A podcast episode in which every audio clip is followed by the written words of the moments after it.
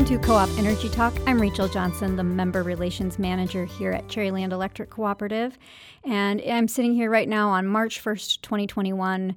And the big news of note in energy in February was the massive power outages across the southern part of the U.S., with Texas being hit quite hard. So, as Texas saw uh, historically low temperatures, um, left more than 30 people dead in a, a massive winter storm, it also uh, ended up at, at, its peak, about 4 million people in Texas were without power.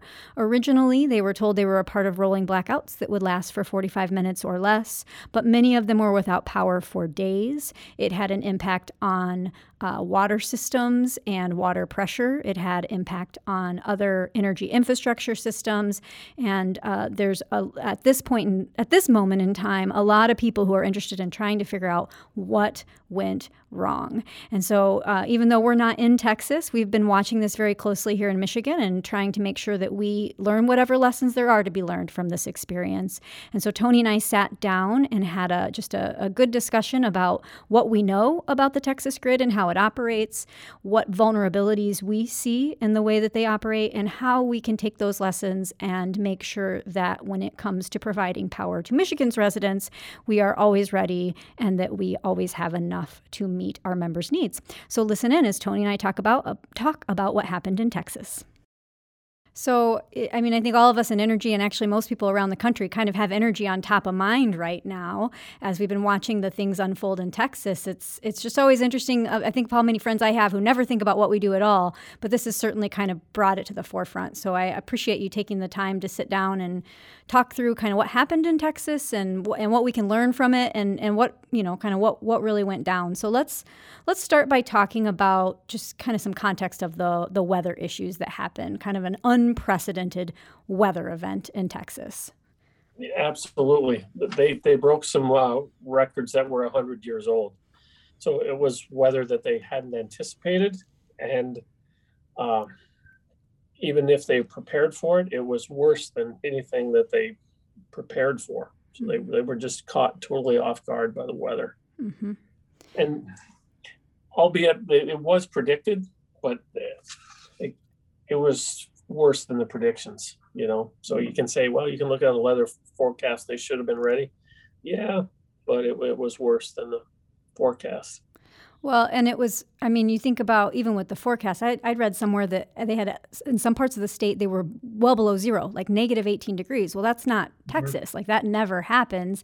And I think it lasted maybe a little longer than what they expected. So it's one thing to get a, a, you know, in an area like that, maybe like a really brief but quick cold snap, but to have it to go on for days and days, that takes yeah. what might have otherwise been a shock event to your electric system and it turns it into kind of like a long term shock event. Um, mm-hmm. The one, Austin, the temperature in Austin, Texas, was below freezing for 144 consecutive hours. Yeah, see that's, uh, that's all, crazy. An all-time record for that community. Mm-hmm.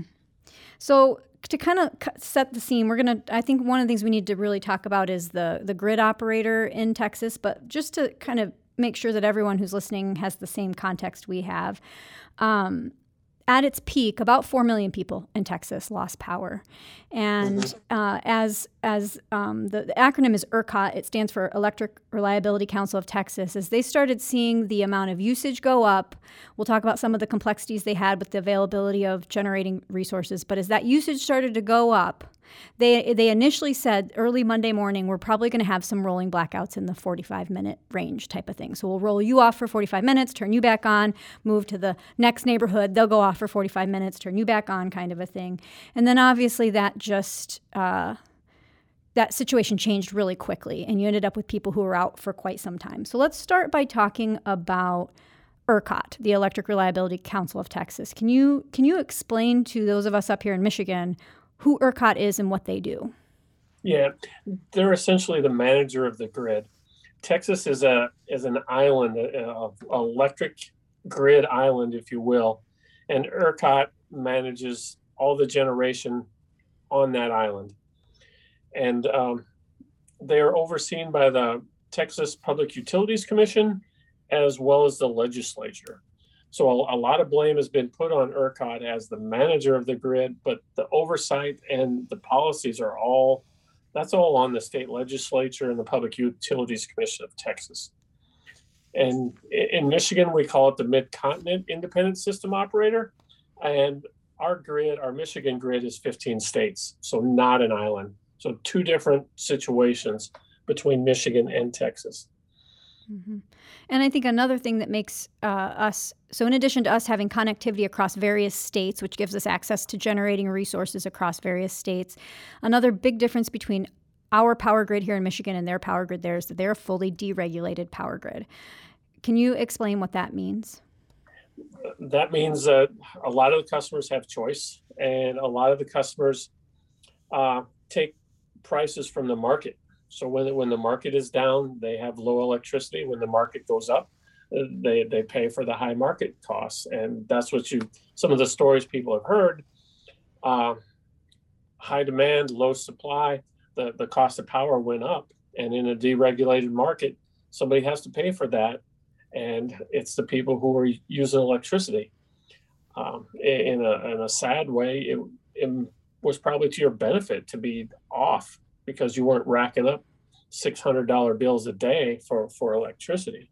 Yeah, and I want to I definitely want to talk about that because I think it's interesting kind of as this was starting early on and we're talking about kind of those that first day, day and a half, 2 days, most people's big concern was the fact that power was off, right? You have people it's freezing, people don't have electricity. Mm-hmm. It it kind of morphs from there into people don't have access to water. And then obviously now a week later we know that the the big story of the day is is certainly the cost. But mm-hmm. um I, I, found something online that said that something like 60% of Texas's electric customers uh, have are, are, choosing right? So they, they they don't have an incumbent utility. They're choosing their power provider. And to your point that allows them to price shop. But the funny thing about price shopping is sometimes it's to your advantage and then sometimes as as we're learning it's it's not. And then the mm-hmm. other thing i th- if i'm understanding it correctly with texas's grid is you kind of here we have a lot of vertical utilities as well. So you, where you have kind of people who own the generation also sell it to the, the, the end consumer, right? Whereas in Texas, the generation is owned by certain companies, the transmission is owned by certain companies, the sale to the customer might happen by a completely different company, and so you have a lot of different players in that system, all trying to make it work together. And ERCOT's the one that kind of tries to to make sure mm-hmm. everything and, everything and they're works all like trying to make money in that system too, which has led to that well, one of the reasons for that deregulated market, there's more opportunity for profit when when the market goes up mm-hmm. that we don't see in, Michigan because we are not deregulated mm-hmm. to, to that level. Yep, we kind of we absor- we absorb that and balance out all that risk. So mm-hmm. you have um, a, a, very different kind of uh, electric system than what we have here in Michigan. Lots of different players, a lot of people choosing their power suppliers. You have ERCOT, which is not regionally connected. Um, another interesting thing about that is that because they don't sell, because they don't operate across state lines, they're not federally regulated. So that's another difference between Texas and Michigan. So, it, can you talk through kind of where Texans get their power from in terms of power supply sources and, and how that played into what happened? Uh, yeah, in February. They they actually they get it from all all the sources. They have nuclear, they have coal, they have hydro, they have solar, and they have wind. And every source of power ha- had a problem. Texas Texas peaks in the summertime, so they they do a lot. Uh, they need a lot of generation in the summertime. Mm-hmm. Is my phone a problem? That's okay. We're we're, we're, we're can we cut this? Well, welcome to the new normal. We're not I, for all our listeners okay. out there. We're not actually in studio together. We're right. we're we're Zoom podcasting. So yeah, okay. I, I apologize for that. Um, where was I? All all the fuels were in play. Okay, Texas peaks in the summertime, so they they had uh, at least one or two nuclear plants down for maintenance to get ready for the summer peak. They had some coal plants down for maintenance to get ready for the summer peak and then their natural gas plants weren't aren't hardened to the cold weather. Natural gas lines froze up. Natural gas couldn't operate. Solar was obviously covered in snow, anywhere from an inch to seven inches, depending on where you were at in Texas. And then the wind uh, froze up. A, a, portion of the wind froze up. Now, a lot of the reports, uh, depending on what news station you listen to, they're going to put the blame on the renewables. That's wrong. The, the other station is going to put the blame on the fossil fuels. That's wrong. It was all of the above. They, they all had issues in the cold because they're not hardened to the cold like we are in Michigan. In, in reality, or at least in my reality, nuclear saved the day because 73% of their nuclear capacity operated through the polar vortex. So very little was off. About half of the natural gas, I believe, was on. About half of the coal was on. Uh, hydro was at 18% capacity.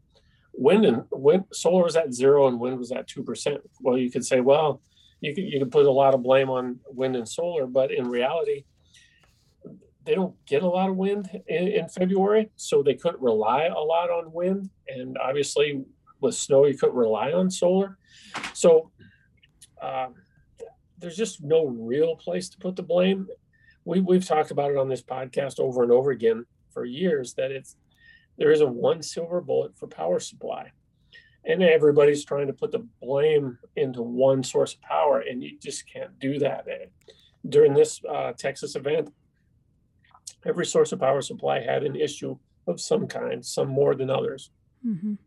Yeah, it's. I, I, mean, the best kind of analogy I can think of is like you know, just every once in a while you have one of those days where you're like, literally everything that could go wrong has gone wrong. Like, why is it that when I leave my house a little bit late, I get stuck behind a front loader going, you know, five miles an hour, and I'm on my way to the most important meeting of my life, and you know, and I spill my coffee on my lap. Like, just everything that could go wrong went wrong, all at once. So you have these historic low temperatures, which I, I was going to put some numbers to the, not to the temperatures, but to what it did to their um, electric needs. Their usage peaked in Texas at 69 gigawatts of need for electricity, which is higher than it's ever been. And to, to give you a little perspective on that number, at that exact same time, they had lost over 50% of their generating uh, capacity. So they had lost 45 gigawatts of generating capacity at the same time that they were um, looking at about 69 gigawatts of electric demand. It, it's almost impossible to think of how to start filling those kinds of gaps. And to your point, yeah, you need all of the sources to work, and every source that was designed as a backup for a different source failed. Mm-hmm. Yeah, and, and that demand was about 10 to 15% higher than what they had planned for and predicted. Mm-hmm. And, um, and about half half the generation was down mm-hmm. in, in total. Mm-hmm. So they were trying to serve uh, an excess of peak with half the generation. Mm-hmm. And it, yeah, it was not obviously not good. And to your point, their their nuclear facilities didn't fail. They did have some nuclear offline for for planned maintenance. And the one thing with nuclear, mm-hmm. we've said this before, it's not something you fire up and fire down fast. And so right. when you take it offline for maintenance, that is that is uh, that is an event, right, that you plan for, and then you plan for when, how you're going to bring it back on. But one thing I think is worth noting with their natural gas facilities, because I think it's an important thing that people don't realize is a different between natural gas and coal. Coal, you can store a certain amount of coal on site at a coal plant. Mm-hmm. So let's say we ran into a supply chain issue with coal, we might ha- still have two weeks of coal sitting in a pile at our coal plant, which could help keep that coal plant running to overcome a supply chain issue. Natural gas isn't like that. It's generally on demand supply. And in Texas, they don't have access to a lot of storage for natural gas because they've never needed to. They pull it right out of the ground. But as they started to have issues pumping natural gas out of the ground, they they, they essentially had a, a natural gas supply chain issue. That is something mm-hmm. that a lot of people don't kind of who aren't in the industry don't see or think about when we think about replacing coal with natural gas or replacing coal and nuclear with natural gas. Correct. Correct. Um, so all these things went wrong. You have this massive demand for electricity. You have a lot of people who don't have power at all. Some people still have power. Let's talk about the pricing thing all of a sudden the story now is i was just i mean and, and you can you can throw a dart and find a hundred of these stories right? People getting $7000 electric bills mm-hmm. $10000 electric bills. What happened? Well the, it's what we've been talking about the demand went up and there was no supply. So the price the price went up by multiples of 10 and 20 and hundreds of percent and so they they ran up billions of dollars of bills. And a, a lot of the a lot of the generators are talking about how not passing that on to the end use customer immediately but how do they spread that over a period of years? So that's the bigger question uh, in Texas: uh, is how do they pay for it, uh, and how do they spread that out over a period of time? Brazos Electric Power Cooperative, a G&T that serves 16 of the 70 some co-ops in Texas, just today filed for bankruptcy because they have 1.6 billion dollars in uh, bills that they got to try to take care of, and that's an unforeseen, uh, unheard of event in our industry for a, a power supply cooperative to uh, file bankruptcy. Mm-hmm. the costs are in the billions and they're staggering. And Texas just now, as, as we talk and speak, is trying to figure out how to deal with that. Mm-hmm. And and there's um, you know a lot of chatter about well, will there be a legislative intervention in that in order to provide some sort of a relief package? But you're still talking about just uh, enormous numbers. And some of these mm-hmm. initial stories we were hearing were stories of customers who are are on that deregulated market, right? So they're buying from some choice supplier who their cost went up, they passed it right through. I, mean, I think the, the big one that they just booted out of Texas because of all this Griddy or something like that, it's called. Yep. Um, and then you have people who are served by your more traditional utilities like electric cooperatives. It doesn't change the fact, even if the bill didn't come directly to the customer yet, every customer in Texas, somewhere behind the electricity that went into their home, is a very large bill that they have to figure out how to manage, whether it's legislatively or by spreading it out over time. Yeah, and, and to ask the rest of the com- com- country to bail them out, um, that that tears me apart a little bit because they chose this system. You know that they ERCOT was formed in 1970. Uh, Texas became an island decades ago and have been operating this way and taking advantage of the system. And now, in one of the times, there's been a number of other times in their history where they haven't, it hasn't gone well, but this is the worst. And now they want everybody to bail them out. I'm like, ah, I don't know. Mm-hmm. How, how is that right? Because it, it is the market you chose, this market you've been proud of for the last 50 years. And now it didn't work for you. And now you want me to pay you, pay that through taxes or some tax break. I, I'm, I'm struggling with that today as much as I don't want people to go bankrupt. I'm like, I don't know. That, that's a tough one. I got to figure out. Yeah, I think it, it, you never want the the lesson to be quite as stark as it is in this example, but it's kind of like the other side of the, the, both sides of the coin. So again, everybody loves to be in this deregulated market when someone's passing through really great savings, really cheap power supply, right? Abundance of wind in Texas, really low fuel costs for wind, well, zero fuel costs for wind. So they're passing that through. People are paying $30 electric bills in February and they're happy. That's great until it's not great.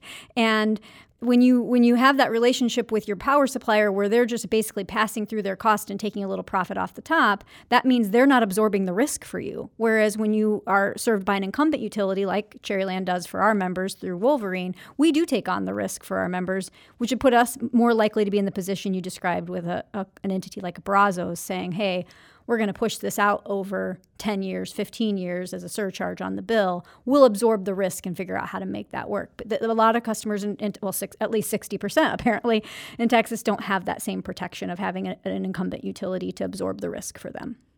But then, then you look at the history and, and look at 2011 was one of the times where they had major problems with this situation too. In 2011, 193 generators were off and they had to shed 4,000 megawatts of load. And the 2011 outage lasted seven and a half hours. Mm-hmm. Fast forward to 2021, 356 generators were offline and they had to shed 20,000 megawatts, five times the load. And the outage in 2021 lasted over 70 hours, so almost 10 times. So there is an argument to be made that this is 10 times as bad as it's ever been in Texas. And and maybe that's why they need some relief. It's like a storm in Louisiana or other parts of the country. We all help those people. Maybe that's maybe I'm making my argument to to help them out because it's 10 times worse than they've ever seen. So, one of the things I've heard, and I don't know if there's any truth to this, so I'd be interested to hear your opinion on it, is that in a in a more deregulated market, electric suppliers don't have any incentive to build capacity to serve customers. And because they can just buy, you know, they're basically just buying and selling kilowatt hours on a market. And and so you mm-hmm. dis you disincentivize people to actually own stuff upgrade stuff, invest in stuff, kind of a thing. Right. To, to what extent is that a part of this? I mean, I know we're trying not to point fingers and be very fair here, Yeah, but it- it- it's a player in it because there is no incentive to have backup power in in our grid and in the MISO grid and our neighbor neighboring grid to the east, PJM. There's capacity markets where essentially a utility says, "I have X number of capacity, pay me, and I'll keep it in reserve if you need it." You know, it might be a small gas plant, or uh, that's typically what it is. In Texas, th- there's no incentive for that. They, they've used the market as the incentive. They've said when uh, supply exceeds demand and the market goes up, that's the incentive for people to have generation available to make money in times like the polar vortex. Well, when you don't have a lot of those times over a period of years, there's no incentive to build those backup plants. They're building plants that they want in the market every day so they can make money every day. They're not building a small gas plant to take advantage of one or two times during the year or one or two times every five years. So there's really is a disincentive in the Texas market to build backup power.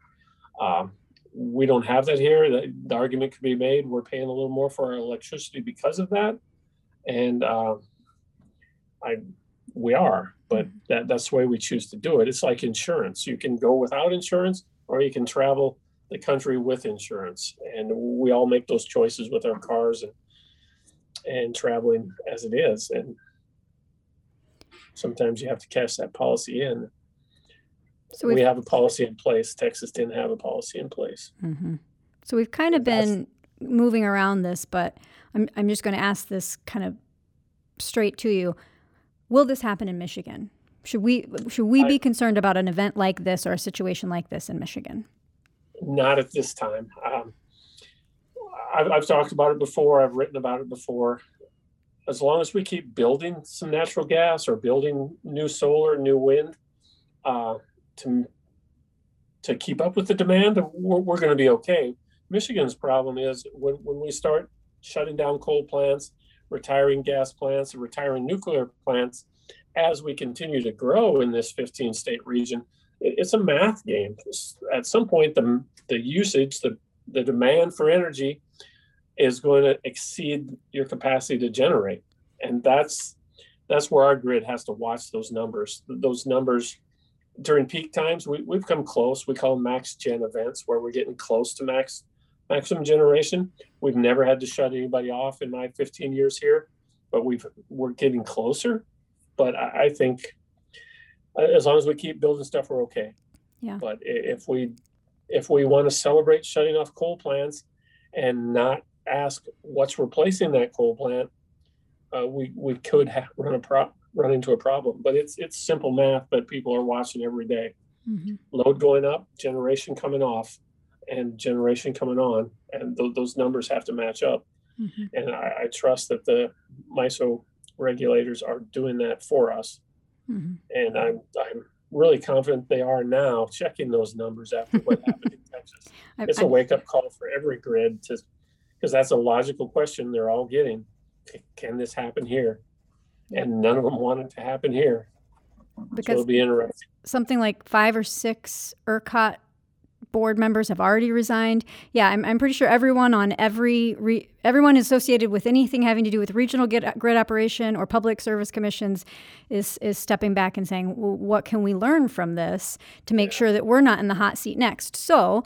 I, I actually think that that was kind of how I was hoping we would end the podcast for you and I to talk through what do we think that people should learn from this? What what are the lessons that we're going to take away from this? Want to want to go back and forth? Why don't you throw one out? Um, not all your eggs in one basket. You know, there isn't one fuel supply that could have done this, got them through this, or caused this by itself. You have to have a diverse portfolio of power supply, and you have to spread it over a, a wide region too.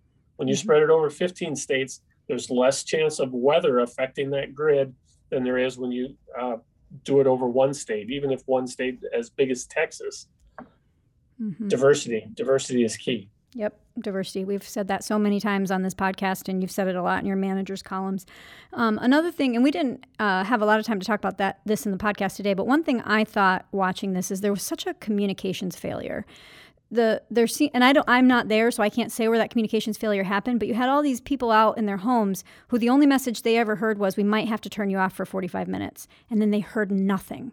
And I don't know that it was their utility's fault or if their utility wasn't getting information from the grid operators but somewhere there was a massive communications failure that failed to help people prepare for what to expect. And I think it's some that's a lesson I think we all can learn to step back and say we don't think this is going to happen in Michigan, but if it did, are we ready to make sure we can keep our members informed and at least help them know how to plan? Okay, do you have another one? Yeah, the the whole backup power thing. Mm-hmm. Somehow you have to incentivize people to have generation in backup. You know, and whether it's natural gas or something else, you have to have a, a backup situation, and people have to be incentivized to to have it available. Yep and and and it's hard sometimes to get uh, a lot of approval for what we'll call I don't not redundancy. That's maybe it, but but it just people say, well, we don't need it right this second. But then when we do need it, it's too late to start building it. And so that's mm-hmm. that's part of that that knowing you have backup. The other thought I had thinking thinking about lessons learned, and we actually have seen this in Michigan, is just realizing that the more natural gas we bring online for electric generation, the increasing importance of having strong natural gas transmission um, infrastructure in the state. In the state of Michigan, we do have the ability to store natural gas. We have the right geological formations to store natural gas. I think those are discussions that need to be had. Um, because again, it was like here you have a natural gas plant that could be operating that can't because we can't get the natural gas to the plant. Any other any other takeaways for the from the experts in the room? Think, some people might say, well, people should put more solar panels on and get some batteries and, ha- and have battery backup. And, and that that's one option for people. But I think the, the easiest option, and I've heard a couple people I know in Texas talk about it, and a couple other podcasts I've listened to, is the easiest thing for a homeowner in Texas to do is to go out and buy a gas fired generator mm-hmm. uh, for their home. And you're going to see a lot of that going on in Texas. I don't think that's a great long term solution. It's going to lead to more pollution and more issues, but I think that's where the individual homeowner is going to go. Mm-hmm. He's going to run down to Home Depot and get a generator so he's ready next time. Yep. Yep. To get him through a couple days. Yeah. Yep. Well, I don't necessarily have any other takeaways because I think we've hit on the most important ones. We need to be making sure we're building things. We need to be making sure we have a diverse power supply. We need to be prepared to communicate and manage people's expectations. We need to have our supply chain locked in. And certainly, if individual homeowners are going to, to, to do anything to back themselves up, uh, something like a generator. But any any other takeaways on your list? Well, I read a Forbes magazine article that's just a point, something to consider renewable subsidies in Texas from 2006 to 2029 will equal $36 billion. Meanwhile, the final cost of the South Texas project, a twin reactor nuclear plant, came to 12.5 billion. So, yeah, I'm, I'm, I do not mean to close this beating up on wind and solar, but it's something we need to consider when we, we look at the subsidies involved and we can make the argument that wind and solar were not expected to pick up much of this polar vortex, and they surely were not. But then look at the price for that energy and ask yourself, why isn't it? Why are we putting that much, those billions of dollars into two sources of generation that aren't capable of picking us up in times of high demand like we ran into? And that's again back to the diversity of power. We can't put too many of our, our eggs in a basket in our region or in any region that's not there at times of high demand, whether it's the winter or the summer. Mm-hmm. It's balance. We got to maintain balance. And I, I just worry about getting out of balance with wind and solar and forgetting the traditional fuels that typically save the day and did save the day in Texas. I, I agree. And another thing I worry about, and we see this and even here, you know, when you have an outage, everyone's paying very close attention, but memories are very short, and that that's an that's another piece that I hope or that I, I think we need to attend to is while people are paying attention, let's have these conversations and get some momentum behind building what whatever it is, building some new Mhm. generating assets, you know, shoring up our our transmission infrastructure, connect connecting the Texas grid with other grids, right? Like Yeah. those those kinds of things. Let's don't wait until the next time because I, I did read an interesting article where ERCOT was um, quoted as saying like, yeah, this seems like it was bad, but we really believe we were within minutes of catastrophic months long blackouts. So in some ways, they think it wasn't as bad as it could have been. Actually, four minutes and 37 seconds. They were they were uh, at 59.3 hertz for four minutes and some change. They could only do that for nine minutes before they would have had weeks long outages, and they began shedding load in time. But they were within, they were under five minutes from uh, a huge disaster. Yeah. Um, so, uh, like like every natural disaster, it could have been worse, and that's the case in Texas. It could have been worse. hmm And I think that the next steps for Texas, and then obviously, even though it wasn't, it wasn't, we weren't impacted here in Michigan, but for us, as we look long term, let's make sure that we do the things to make sure it's not worse, and and um, and continue to support shoring up our grid and preparing for weather events. Mhm. Yeah, yeah, we need to learn from this and move on. And I'm I'm confident every grid manager in the country will learn something from this. And they're definitely paying attention. Well, hey, thank you for joining me to talk about this. I know it's kind of you know those those people up in the cold weather Michigan talking about Texas, but I, I I think it's important to remember that what happens in Texas can I mean we're we're all part of grids that look very similar, and so there are always lessons to learn from from com- someone else's experience in order to make sure that we're doing everything we can to to Yeah, give our members good service here.